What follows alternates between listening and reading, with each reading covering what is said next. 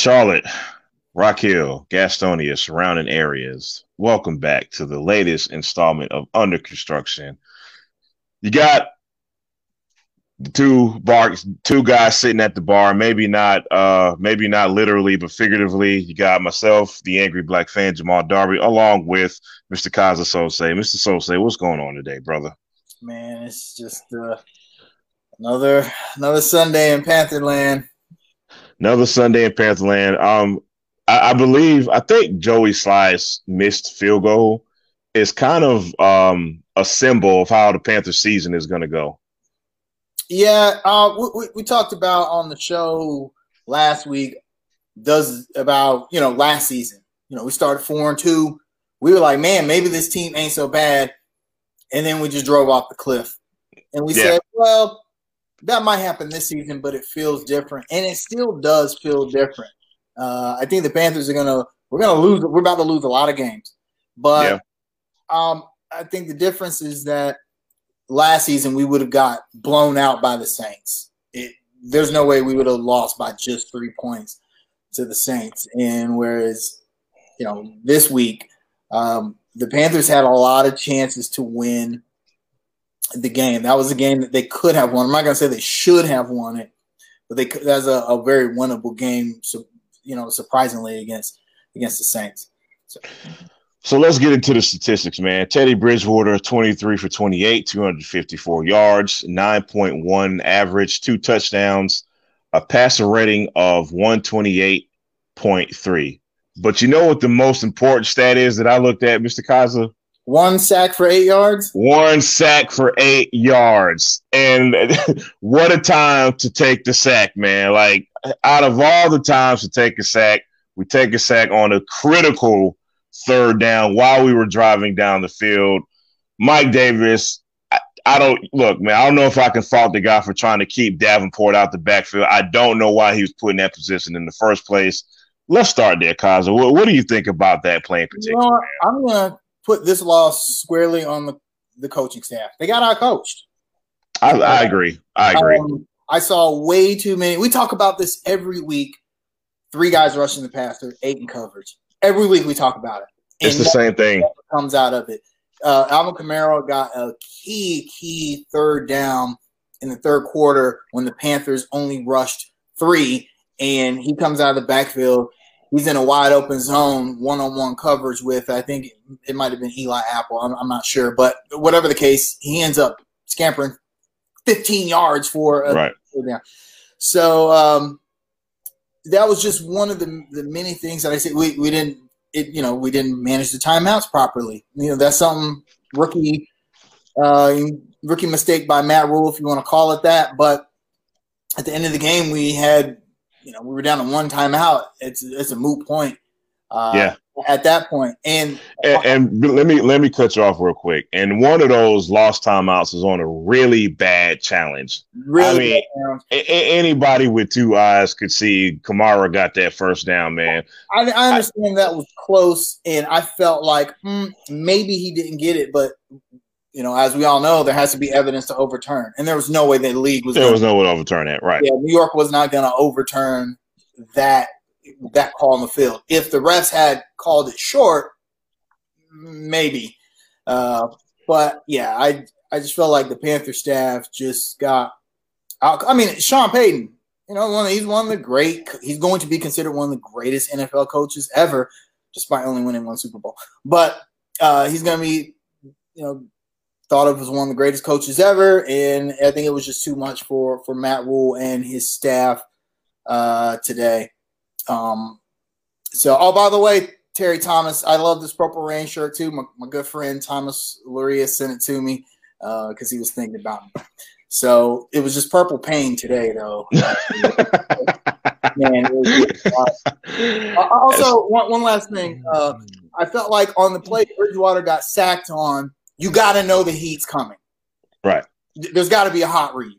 There's, there, there has to be something. There was nowhere for Teddy to go with the ball, honestly, and the heat got there so fast. You have to expect that in that situation, that down and distance, that's going to happen. Every N F L team is going to blitz in that situation, except the Carolina Panthers. Go figure. We would have dropped eight in coverage. We would have dropped, we would have dropped nine in coverage. Yeah, yeah. Right. But that's just another thing. I felt like the coach staff wasn't prepared. Like, hey, all right, guys, the, the heat's coming because the, the Saints know they get a sack, the game's over. They knock us out of field goal range, and that's exactly what happened. So, you know, one, I'm glad you, you're mentioning this, man, because I want to segue into what I want to talk about first, man. There was one stat that I have not uh, really mentioned yet, and that's Drew Brees. twenty-nine for thirty-six, two eighty-seven, uh, took one sack, has a passer rating of one eighteen point four. Kaza, I, I, you know, we don't have a counter on this show per se. We we don't keep track of how many times we say something. But how many times do you think that I have said on this show, I am sick and tired of the Panthers bending and, and not breaking defense? But today, there was a lot of bending, and it sure was a lot of breaking today, and mainly a lot of breaking tackles from the Saints uh, uh, skill players today. I, I look, man, I let me preface my next statement by saying this. We knew coming into the season we were a very young, inexperienced defense. We knew that coming into the season.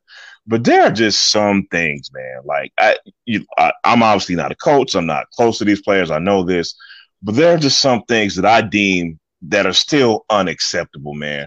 You got the Saints on the third and fourteen, and, and you're missing tackles because you're shoulder tackling. Trey Boston, who was supposed to know this stuff, who is a veteran on this defense, who's supposed to be the leader, had another really bad day and contributed a lot to these bad plays, man. It's one thing when the young guys are doing it, but when your main guy and your and, and, the, and supposedly leader is doing it, then that's another thing, man. And it's unacceptable, man. I you share the same thoughts, or, or no? There there was a, a lack of execution on on the defense today, particularly when it comes to tackling.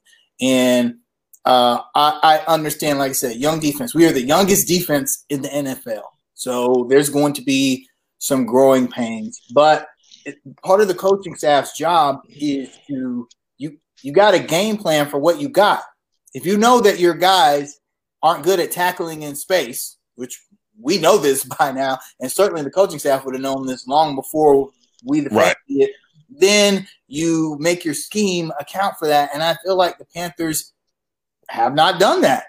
And, and it's, it's to your point, man, it's interesting that our, our that our D Bs are backing up eight to ten yards off a receiver, giving them what? Space. Yeah, which I understand, man. Okay, sometimes you feel like, okay, if a D B doesn't have the quickness or agility to keep up with a receiver, and the Saints have very fast receivers, then you want to give them the cushion.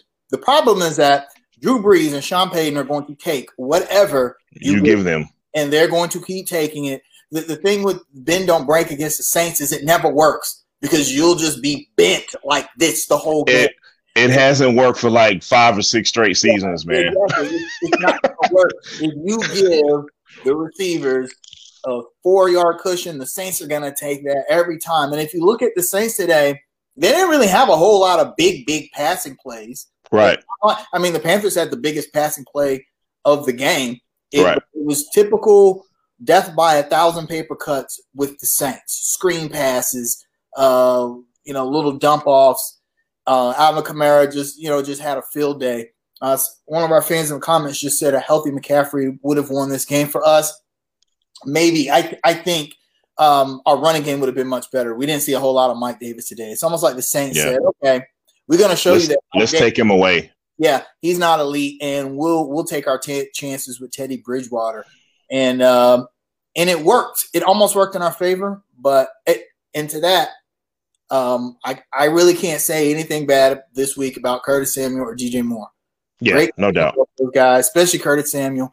I thought the offense actually played pretty well, uh, especially once they got fired up, but the defense just has a lot to learn.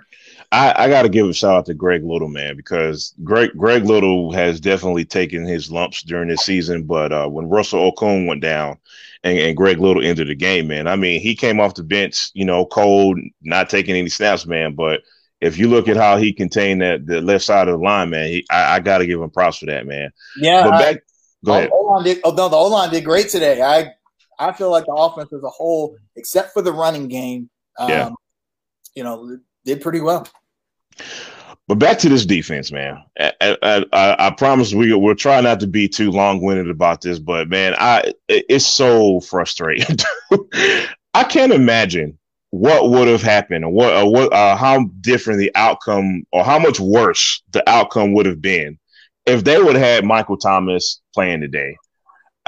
There were some guys I've never heard of. And, and listen, Drew Brees, I, I said last week, he may not be what he's been in the past, but he is still Drew Brees. He, he is still a very cerebral quarterback. And he continues to make no-name guys, so to speak. uh, uh, he, he continues to, to, to, to earn them monies. And he did that today. Do you think it would have been worse if, if Michael Thomas is out there today? Uh, maybe. I mean, Drew Brees, I, I feel like, and I, I hate to say this because I despise the Saints, but he's the best passer of the football, I think, in N F L history. When it when you talk about throwing a football and putting it on the numbers, now he doesn't have a uh, a, a real pro- prolific deep game. That's probably the only flaw in Drew Brees. He doesn't have like a cannon arm.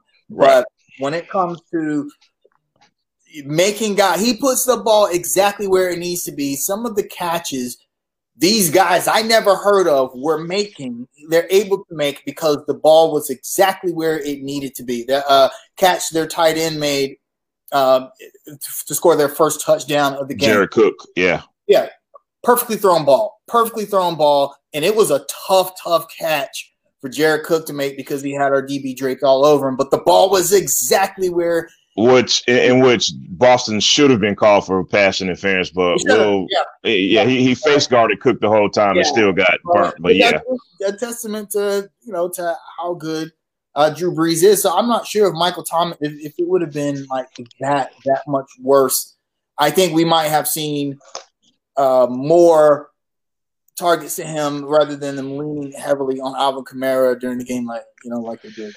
So I'm pretty sure you're you you know you're expecting this question and, and expecting me to bring this up, man. But these the, the New Orleans Saints, man, they were twelve for fourteen on third down conversions, man. There is no way any N F L team is going to win a game if you're giving up third downs like that, man. You see my face when I, they did that. I wasn't keeping track of the stats. There was a, one of the Facebook sports groups made a poll. What was the likelihood that we would see the Saints punter in the second half? And we didn't, by the way. No, uh, we didn't. Yeah, he didn't come out at all. To me, though, that's coaching. Because third down is really where the chess match is. Because depending on the down and di- or the distance and the situation, it comes down to who's going to pick the best play. Right. And clearly, we picked the worst, the wrong plays every time. Now I understand that there were some times where we might have missed a tackle, and you're going to get that. But twelve times, I refuse right. to believe that the Panthers missed twelve tackles or in the wrong position twelve times. A lot of that was just we picked the wrong play. The Saints picked the correct, the play, right play, and that's that. that that's just. I mean, you you can't do that. Not against the New Orleans Saints. I man, for for a lot of those downs, man, I I was you know. at home begging begging Snow to bring a blitz up the middle because Drew Brees, to in my opinion, man, was way too comfortable, especially in that first half. He started the game, correct me if I'm wrong, something like eight for eight, nine for nine, something like that. Way too comfortable. And the one time we did, Alvin Kamara, the last guy on the field that should be ignored, is basically ignored, and you throw a screen pass to him, and then they convert on the third and thirteen, man. So it's just like, to your point, man, it's just like the guessing game that you play on these third downs. We lost them twelve times out of twelve out of fourteen times, man. And and, and I, I don't have an answer to to that. I, I have to give Sean Payton and Drew Brees credit, man. You know they're you, you know they're offensive gurus. I hate saying that because I hate the Saints, but at the same time, we have got to be better, man. Um, besides Brian Burns, is there a concern on this defensive line? Because I felt like we didn't get a lot of pressure outside of Brian Burns today. We, we talked about this in the previous weeks as well. Uh, and they posted a stat during the game how the Panthers, through the first four games of the season, were almost like dead last in pressures. And through the last few weeks, they were fourth in pressures. So there's clearly some improvement there, but we don't we cannot reliably pressure the quarterback, or or or rather get enough pressure on the quarterback to matter. Um, I mean, it, I understand it's Drew Brees. It, it it's hard to get pressure on Drew Brees. That's Saints offensive line. Drew Brees is gonna he's gonna make the correct decision ninety percent of the time. He's gonna get the ball out before you even get to him ninety percent of the time. It would right. be nice, though, to have somebody on the other side, or or that, you know, someone that could push the middle. Derrick Brown's a rookie, so and I think he's playing well, but with K'Wan Short gone now, every and they, and, they and, and, and and look, and not to mention Derrick Brown had a hell of a matchup against Andres Pete. Let's be yeah. clear about that, man. So I, I mean, you know, you don't expect yeah. to get the best of him every week, man. I feel like that teams can just match up one on one with our guys, and if you got a guy that can keep up with Brian Burns' speed, I love Brian Burns. Uh, I'm a fan of his, and I, I see the improvement. But the thing is, is if, if you can neutralize his speed, then you've taken him out of the game. Right. And, you know, he made a, a huge play for us today. He's made big plays every week. But besides him, if I'm an offensive coordinator, the Panthers' D-line is not a concern to me at all. Right, right. All right, man, we, we've talked about the defense a lot, man. I want to shift the conversation a little bit to the offense. You know, like I said, man, Teddy Bridgewater had a really good game, man.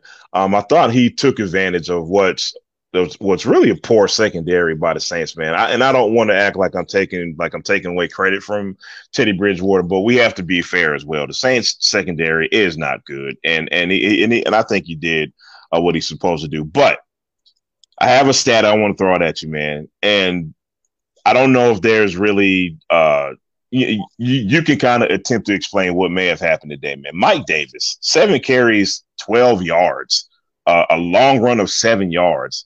What do you think happened there today? I'm more concerned with the seven carries than the twelve yards.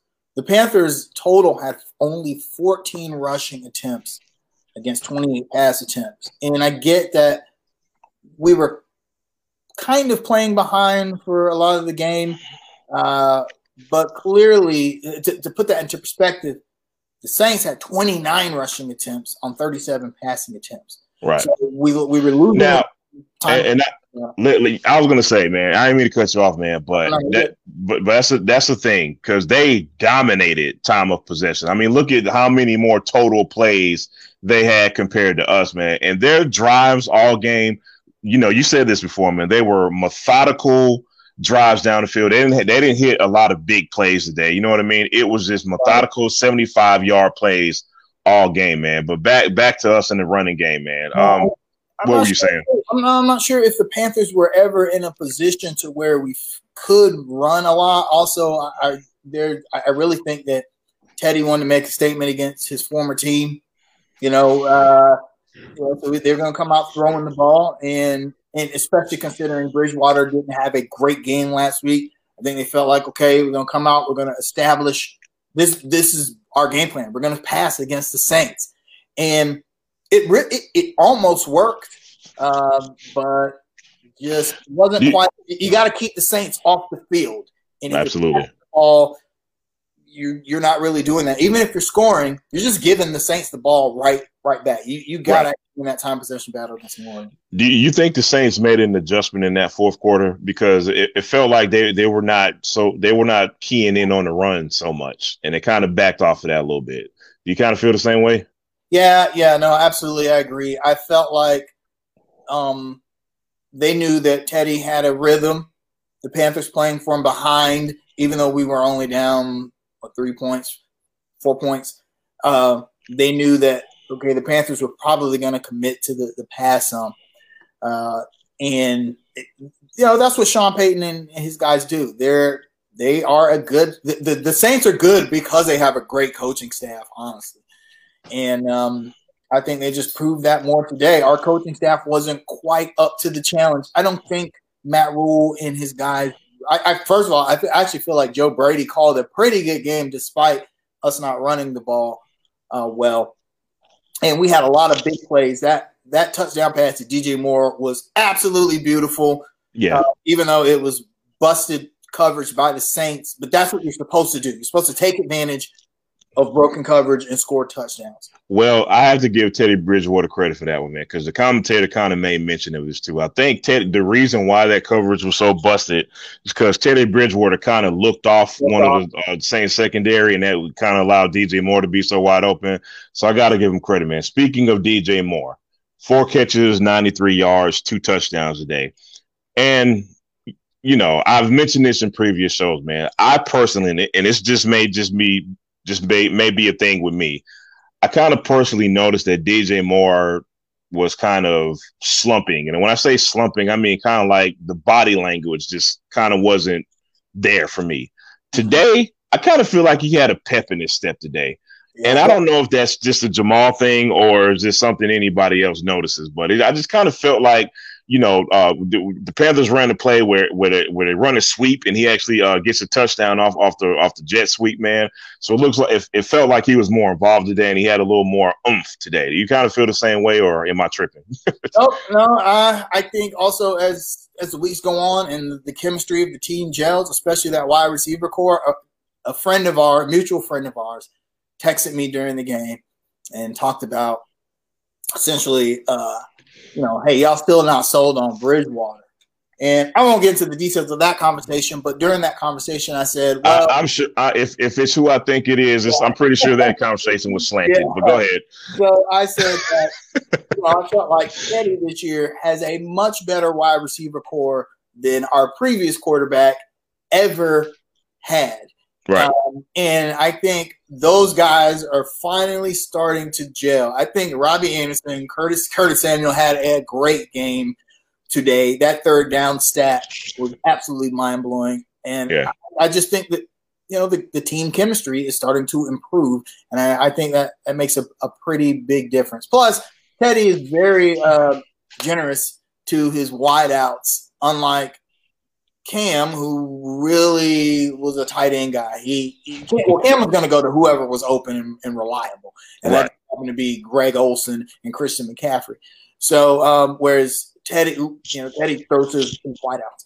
So, um, yeah, I, I think we definitely saw a little bit more from from D J Moore today. I was glad. I, I even thought I was like, "Woo, we, we don't have to talk shit about those guys on the show today. We can." Right. Good thing about right. D J and Curtis uh, this week. Um, one one thing, one thing that kind of concerns me, uh, you know, with the Saints. Um, I, I looked at some of these statistics, and I look at these guys: Marquez Callaway, Trequan Smith, Deontay Harris. Who? It, right.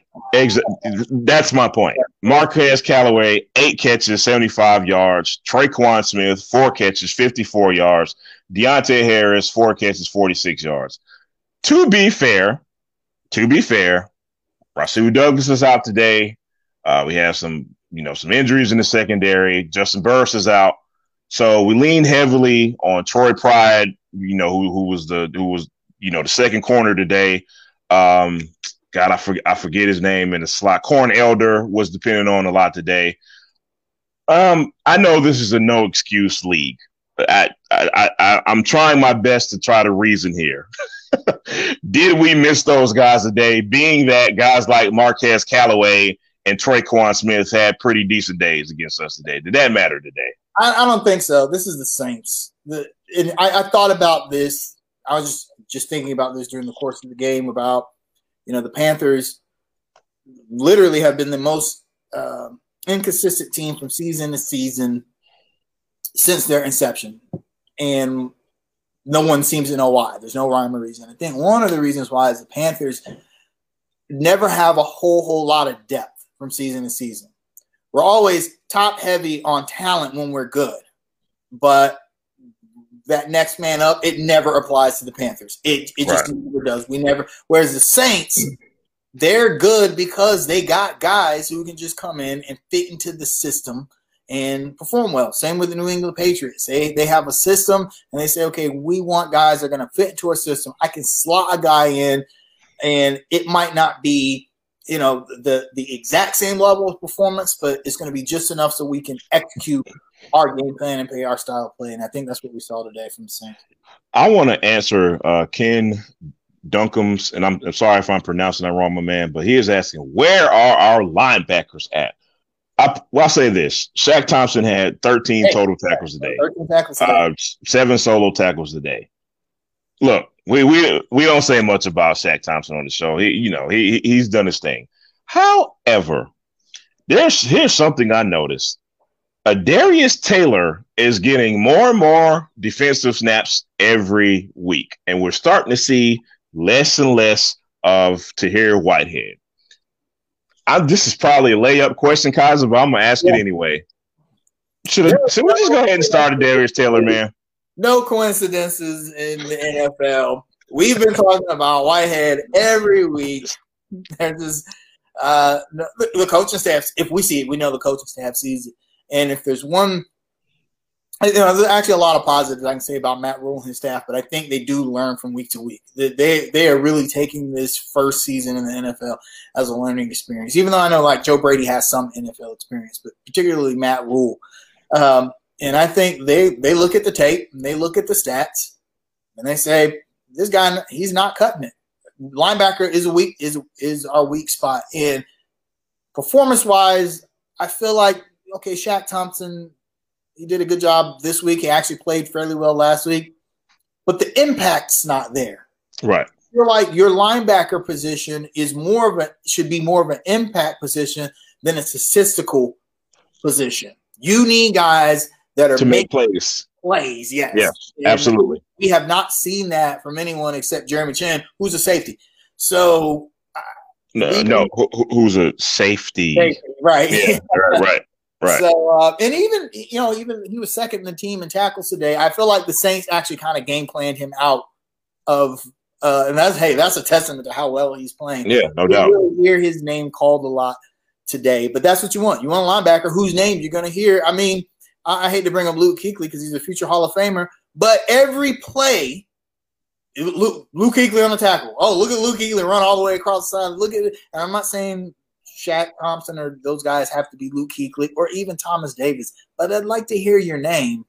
Yeah, yeah, I, uh, no, but but like you said, man, I mean, you know, there's the there's the statistical impact, but then there's the playmaking impact, and guys like the Luke Kuechly and the Thomas Davises, we were we've been spoiled yeah. for almost a decade with those guys making plays, and we and again, we're not getting that a lot.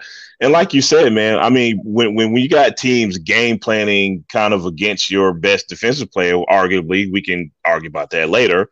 You know, other guys got to step up and do it, man. Like right now, Brian Burns is like, I, I won't say right now, this particular game, Brian Burns was the only guy to really make impact plays today. Mm-hmm. And and you and you need more out of out of your defense, man. And it's just, and especially when you give it up twelve for fourteen on third down. I'd really like to see the Panthers look heavily at the linebacker position, linebacker position in the draft. I know the draft is a long ways off and yeah. a lot can happen before then, but the Panthers, if there if there's one thing, you know, a lot of people say, well, the Panthers don't have never had an, had an identity. I, I disagree with that. Our identity's always been good defense, run the ball well, but I feel like Uh, and Chris Rogers is about to make my point. We've always had solid linebackers, always, from literally from the the first game in the league. If you look at the list of linebackers that have played for the Carolina Panthers, it's a pretty good list with some Hall of Famers on there. Absolutely. We've got nobody right now that you can say, hmm, man, that guy could be a Hall of Famer or, or All-Pro even. Um And I hate to say that because I kind of thought Shaq Thompson might be that guy, but you got as a linebacker in the league, you got to make the impact plays. All right, so we're gonna move on to next week, man. We have the the the our. I guess I can say this again. We have the rival Atlanta Falcons coming to town Thursday, man. Give me your predictions, man. What do you think, man? Do we do we pull this one off? Do we, uh, what what you got, Kaza? Uh. I think we finally get our first blowout of the season. And that's a bold statement, I, man. Uh, and I know Falcons fans are going to come at my throat for this, but the Fal- you you have to beat the Falcons. they're they're in complete disarray. They have no G M. They have, they're on an interim head coach. They just blew another lead today to the Detroit Lions. If if you are an Atlanta Falcon player, you are playing for really more for your personal pride and individual accolades at this point. You cannot lose. If you're the Panthers, you cannot lose to a team like that. If you're the Jets, yeah, sure, whatever. But the Panthers are trying to rebuild a new culture here. You got a divisional rival that's dead in the water. You got to win that game. You got to win the game. You and you can't just win it. You have to make a statement for that in that kind of game. I feel like Matt Rule's going to have his guys ready to play. We might have Christian McCaffrey back. Um, you got you got to stomp on Atlanta's neck. Anything less, it, it, to me, is is inconsequential. It, it, it would be pointless. You go, if you go win, if you go and you beat the Falcons by one point, that's to me that's worse because then you're like pfft, the Falcons. They don't even have a coach. You can only beat them one, one by one point. You got to go in there. And so, so my prediction, I think the Panthers win thirty-seven. All right, man. I am. I'm not as confident as you are. I'm going to reluctantly pick the Panthers to win, and I'd say it's going to be another high-scoring affair. I'd say we win thirty to twenty-eight. Um, one major concern of mine is that man is back for Atlanta and our secondary, who struggled mightily against guys I've never heard of before, has to deal with Julio Jones and Calvin Ridley next week. Now, who's to say that we don't make adjustments next week? Um, I, you know, you, you say that we don't have an identity, but it seems like our, our identity against pass happy teams are bending and not breaking. Yeah. I don't, I don't see why we change anything next week, which I think we should, but we probably won't. Um, but that's why I reluctantly picked him, because I reluctantly picked him for the same reasons that you are saying we got to beat them. That team is in disarray. They're playing with the interim coach. They're one and six. Those veteran guys, they pretty much know the season is over. The locker room is, is lost. They, they, I, agree. I agree with that. I agree with that.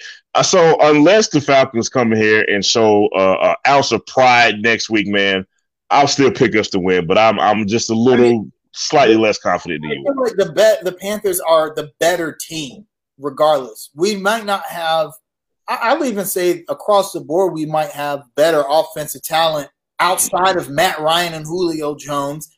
Um, so, you know, the Panthers sh- should win that game. They're going to be favored slightly.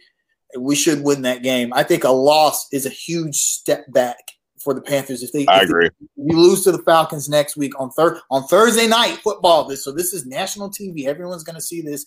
This is a good chance for Matt Rule to make his stamp on the N F L, um, on a nationally televised game. You you you have you got to treat this like it's a playoff game, even if it's not. You have to treat it that way, because if you do, then the results are going to be very, very favorable.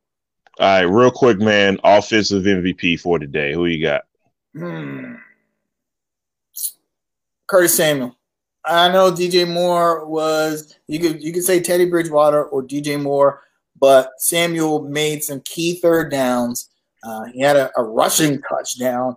He's being used all over the place, kind of like as a McCaffrey light. Um, you know, I, this this was a big game for him, I, I think.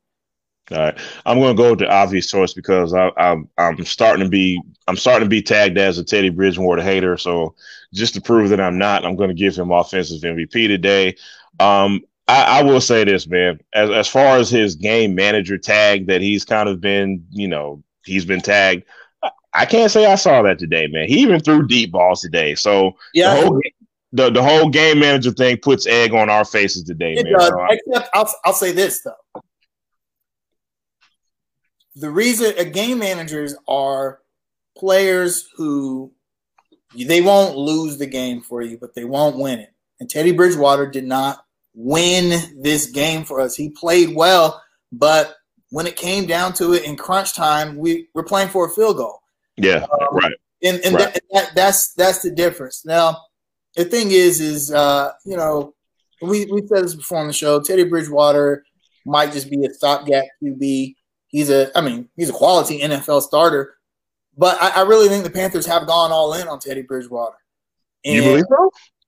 I don't. Yeah, I don't think you offer a guy you know, twenty million dollars a year for three years with the idea that you'll just dump him off on the next best thing. I think I think Joe Brady likes Teddy Bridgewater. I think Matt Rule likes Teddy Bridgewater. And I think the idea is to build a strong defense, which you give Teddy Bridgewater like the defense that Cam had, you know, back in two thousand thirteen or two thousand sixteen. Along with these same weapons Teddy Bridgewater has now. Yeah, with, with a better wide receiver core and right. McCaffrey, I think that, you know, Teddy Bridgewater would be your guy in that case. I don't think you got anything to worry about.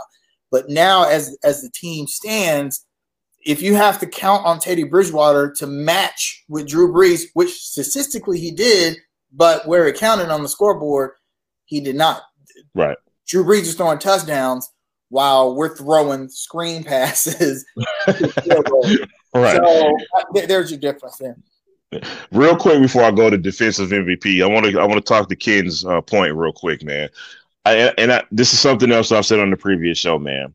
Screen passes work when you have the right personnel to execute them. And I, I've always said that, you know, and, and listen, I don't want to be overly critical of the offensive line because I really feel like I really feel like they've overachieved this year, but we're not quite there to to to have uh, to have this screen game cracking like we really wanted to. Mm-hmm. Uh, even if Christian McCaffrey comes back, man, and it, you, you even saw examples today.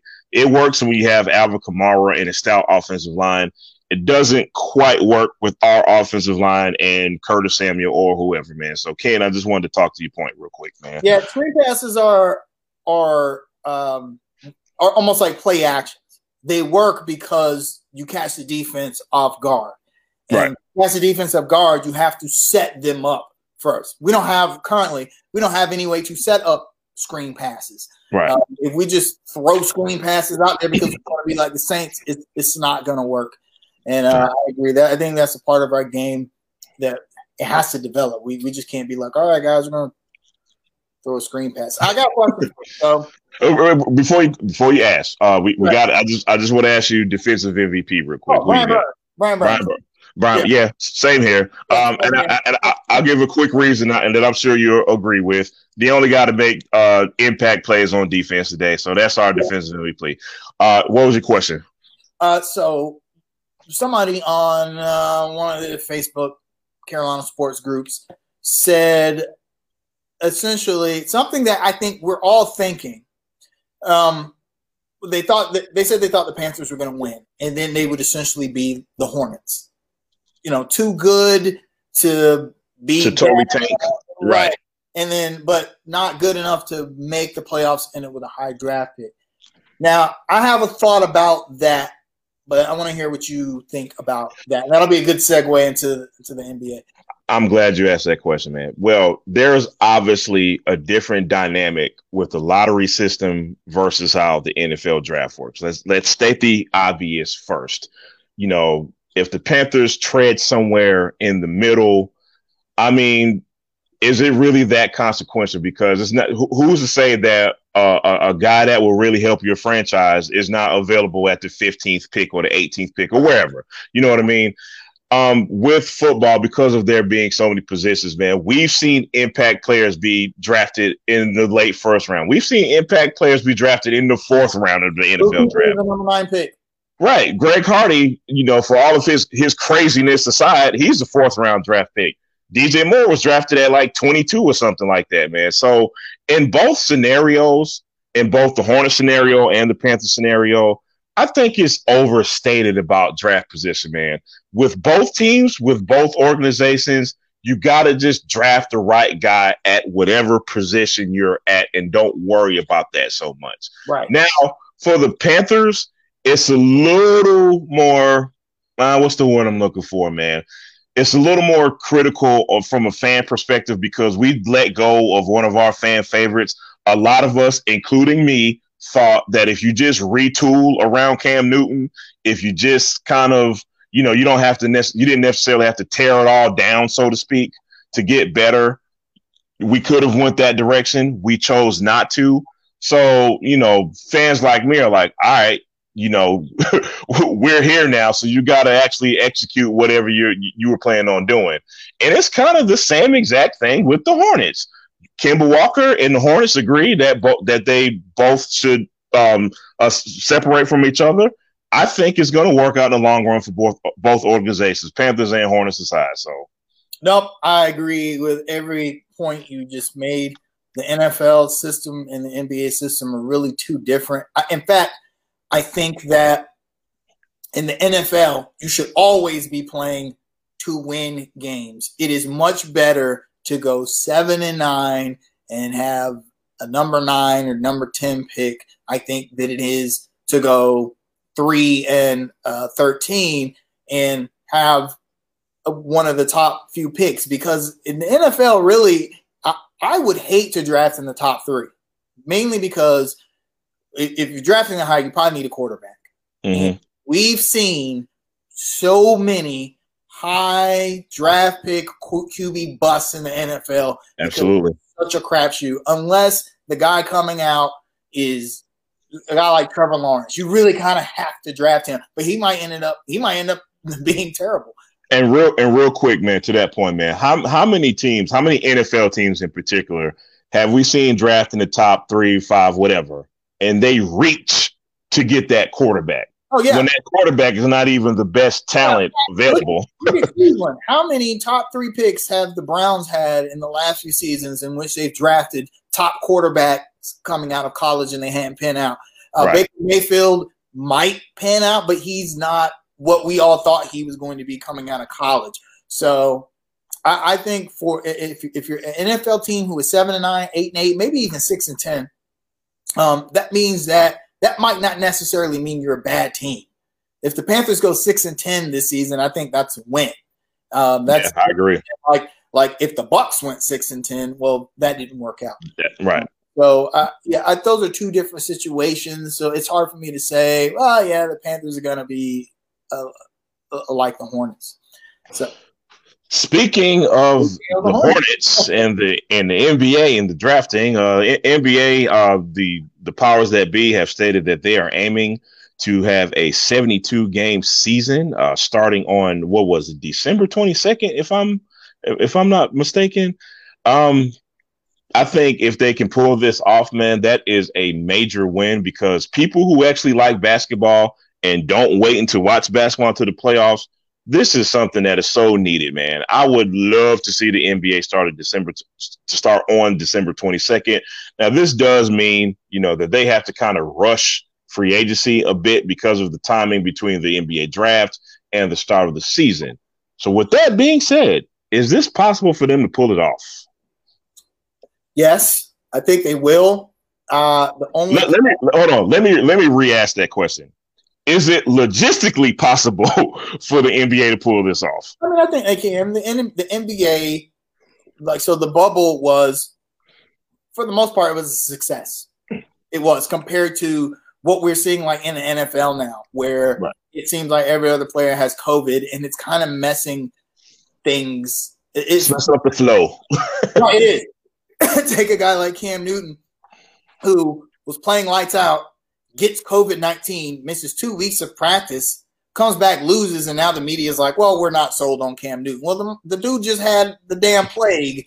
uh, well, right. We saw, we, we saw players this week miss practices because it's so it, – the, the, the, the bubble in the N B A in which no player tested positive in the bubble um, – worked. So I think the N F L or the N B A feels confident they can make this work. My only thing is that the apparently they will be cutting out All-Star Weekend in order to accommodate the seventy-two game schedule, and part of that is because of the Olympics next next year. They want to, you know, they don't want players to be too tired to participate in the, the Olympics.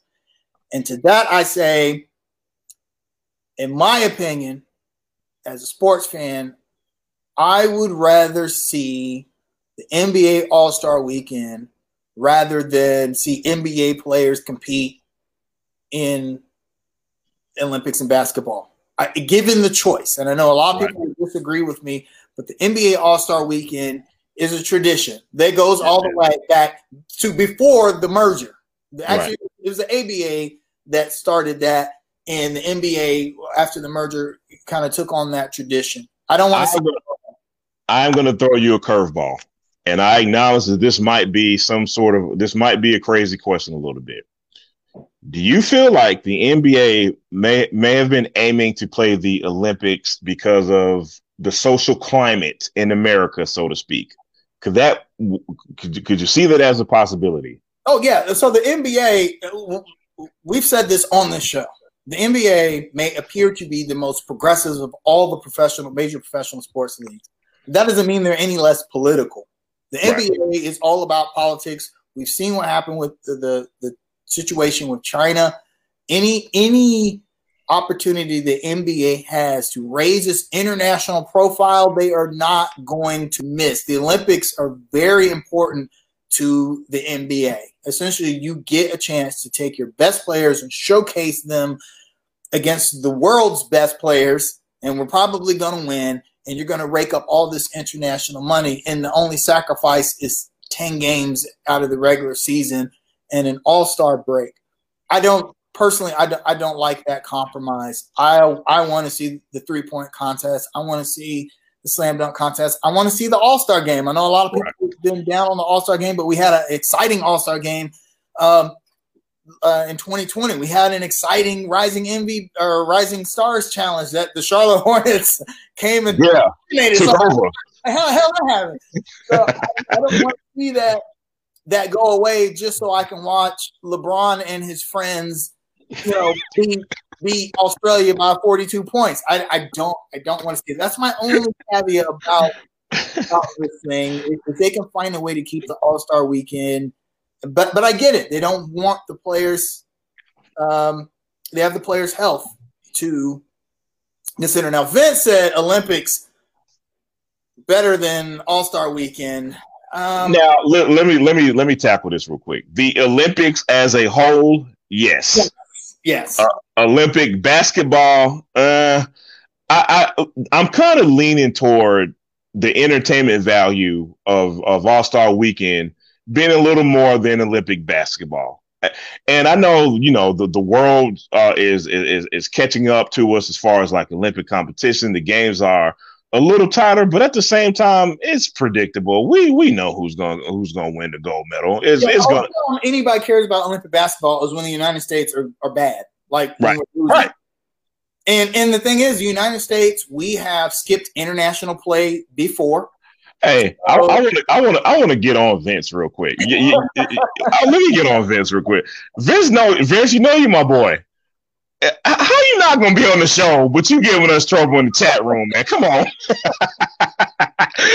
because I because I really want you to explain to me what do you th- what do you mean by the, the All-Star Weekend is too friendly for you? I, I agree with him on that point, but last season I think did away with that. The the changing the format of the All-Star game made it really competitive, especially in the fourth quarter. It was one of the better All-Star games that we saw because especially. In today's N B A, where analytically you should either lay the ball up or shoot a three-pointer, or right. dunk it or shoot a three-pointer, so that's the All-Star game was essentially that. It was a bunch of alley-oops and a bunch of threes, and it kind of made it it kind of boring, like because no one's playing defense anyway. But that, mm-hmm. that was a little last season, and it's just that for me, Olympic basketball is. Uh, I'll tell your mom happy birthday. Happy birthday, Miss Miss, Miss Dunlap. Sorry about that. So, uh, I feel like, um, yeah, I I understand what the N B A is trying to do, especially with a truncated offseason, although there was a huge break between the end of the regular season and the bubble. So I understand what the N B A is trying to do. They're trying to balance everything out for players' health. I think they can pull it off. I just don't like to see the All-Star Weekend go away. Uh, I, I think I'm. I think I'm with you. I, I look when the, when the All-Star Game was here in Charlotte, man, that was like the best thing oh, to man. ever, almost the best thing that ever happened to this city, man. I mean, every. I, I not only do I like the game itself, I actually enjoy all the hype around it. I really do. I like the performances. I like. Uh, uh, Shaq and Charles and, and Kevin Hart joking with each other. Like I, I love all the fanfare around All-Star Weekend, and and, and that is going to be missed, man. So I'm I'm I'm with you on that. So with that being said, we better win the gold medal this year. If that's you the case. better win, you better win this year. I, I'll say this: I think the the roster should be more star-studded than it normally is. The the the way they've done the Olympic rosters uh, over the past two decades has essentially been top heavy and then role players on the bench. Yeah. Because it, because they feel like, you know, international basketball has gotten so competitive, they've essentially almost caught up to the N B A. That okay, now you, you need better a better team structure than just mm. having a bunch of good players. But yeah. I feel like if you're going to skip the All-Star game this year, you better have LeBron and A D and Kyrie and Kevin Durant and Steph Curry. You need to have you need to have everybody playing in the Olympics. Yeah, I, look, I don't, I don't want to see Kentavious Caldwell Pope and Danny Green on the bench, man. Like I want, I want the stars right. of stars. You know what I mean? I want the Dream Team Part Four, whatever we name it this year. I want, yeah. Steph Curry need a gold medal too, right? He don't have Yeah, yeah. Look, Steph. Never mind. I ain't gonna say. Steph ain't watching. Steph ain't watching. Go get you a gold medal, bro. Go get you a gold medal, man. Represent Charlotte that way, man.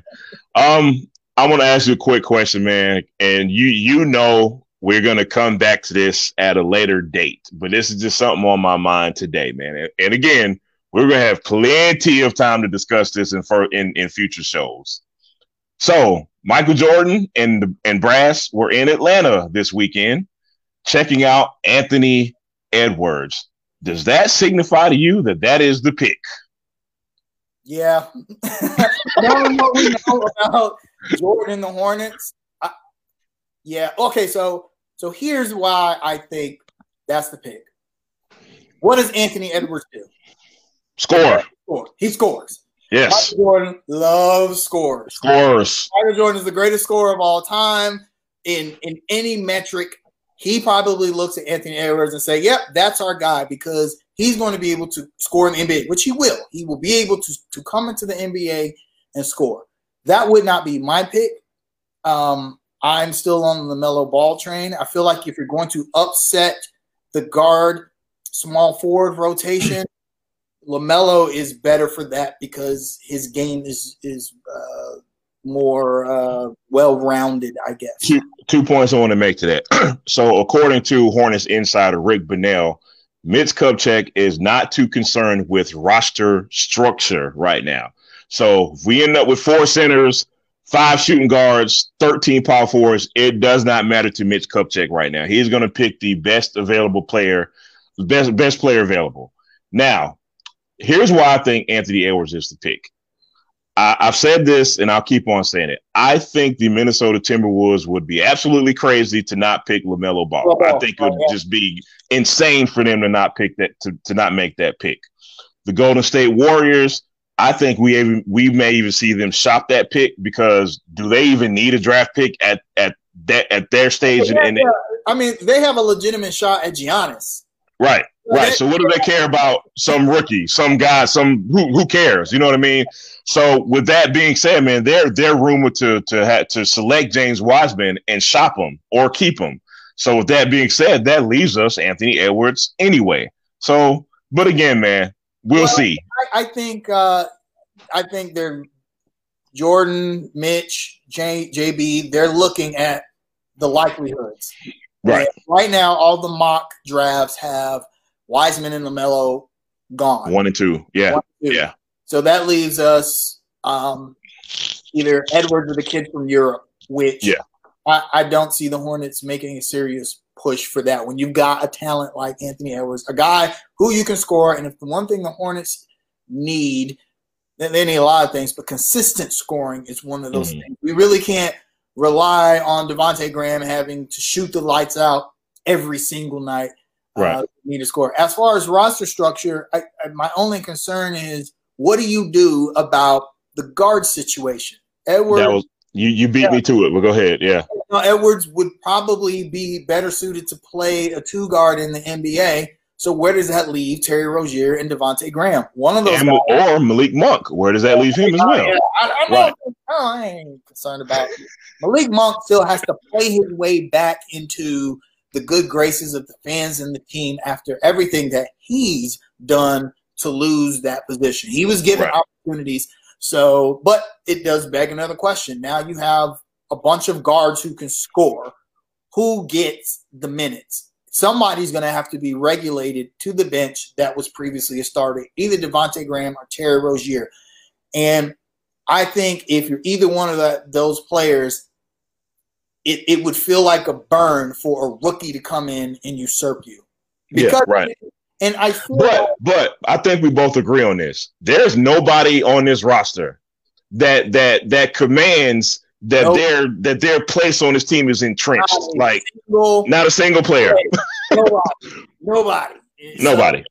So, um, I feel like yeah, yeah. Anthony Edwards comes in and it's like, oh man, this kid is the real deal. Then hey, somebody got to go to the. Someone's got to be a pro. Sometimes yeah. being a pro is doing things, Ex- accepting your role. Exactly. So uh, plus, and I, I feel like Rozier still has. I feel like he has a lot to prove, and he can be shopped. I'd rather yeah. shop him than Devonte' Graham. Just because of the age difference, and I, I feel like Graham, you know, has potential that we haven't seen yet. So I think a lot of fans like the Wiseman pick because he's he's pretty plug and play. Yeah, no doubt. The yeah. Hornets have a need for a big man. You got the best big man in the draft. You stick him right in, and that's a pretty good starting lineup. And and that is the seg that is a seg that is a segue for my next question because we we we run out of time. We're about to wrap it up. So, uh, Hernangomez. Bismack Biyombo, they are both uh, free agents this season. Theoretically, you need three centers on the roster. Which one? Which one? Which one is going? If, if you're if you're Kaza Kupchak, which one of those guys are you trying to keep? Uh, Willie. We've Willie. Seen, we've seen flashes from from Hernangomez. Uh, he did make the All Rookie team, uh, All Rookie second team. There's something there with him. It's just that he has a few. De- deficiencies, like his feet are made of concrete or whatever, that they want to keep him from moving to that next level. But I feel like you can train those those things out. We've seen Biyombo's peak. Yeah, yeah. He's not getting any better or worse at this point. Exactly. He he makes a ton of cash, mainly because he lost. Toronto overpaid him. Yeah, it's like, like that's why he makes a ton of cash. Games got you twenty million dollars a year. So I think you've got to find a way to to. Well, I mean, they'll probably just let Biyombo's contract fall off at the end of the season. But if you can keep Willie, I think he's a good backup center. And if you needed him to start, he could possibly fill that role. Zeller is not getting any older, and he's got an injury history. I, I think you find a way to keep Hernangomez on the roster while picking up a serviceable starting big man maybe in free agency. All right.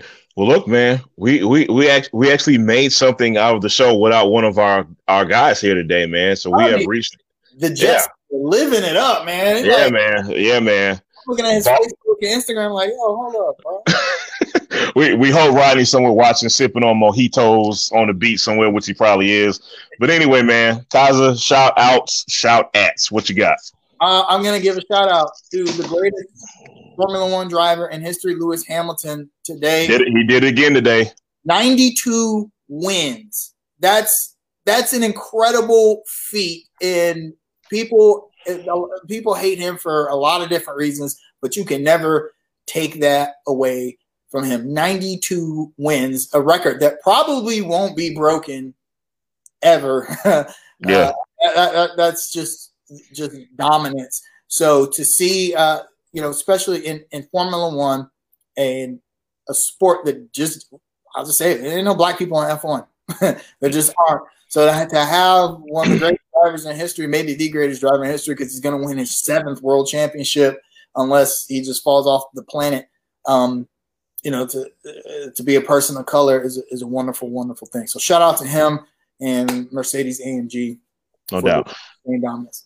All right. Um, I, I would – I would like to give myself credit for running a live stream on our Facebook page today, but actually I just messed up something. So with that being said, I want to shout out everybody who was in the comments section today. um, including my Aunt Linda. I'm not sure if you're still here or not, but if you are, hey, Auntie. Um, also, man, shout out to Rodney and his lovely wife for their ten. I, I I don't know what year it is. I'm sorry, but shout out to y'all for your anniversary. Uh, shout out to Vince for joining us today in the chat room, man. Uh, shout out to everyone who keeps supporting us. Uh, shout out to Duck and SWAT on their ten year anniversary. Um, shout out to a great World Series game last night, man. I am so glad I stayed up to watch that. That was incredible. I'll try to stay up to watch this one tonight, man. But again, shout out to everybody who keeps supporting Under Construction, man. We will see y'all again next week. Hopefully, me and Kaza are both right, and we can sweep these dirty Atlanta Falcons. I am sick and tired of losing to the New Orleans Saints, and hopefully I am happy next wow. week, man. If we lose, Danny be like, hey, man, can I come on the show? Hey, right, right, right. Danny Thompson's going to magically appear on the show if they win next week. Anyway, uh, thank y'all for watching, man. We'll see y'all next week, man. Peace out, y'all. Peace.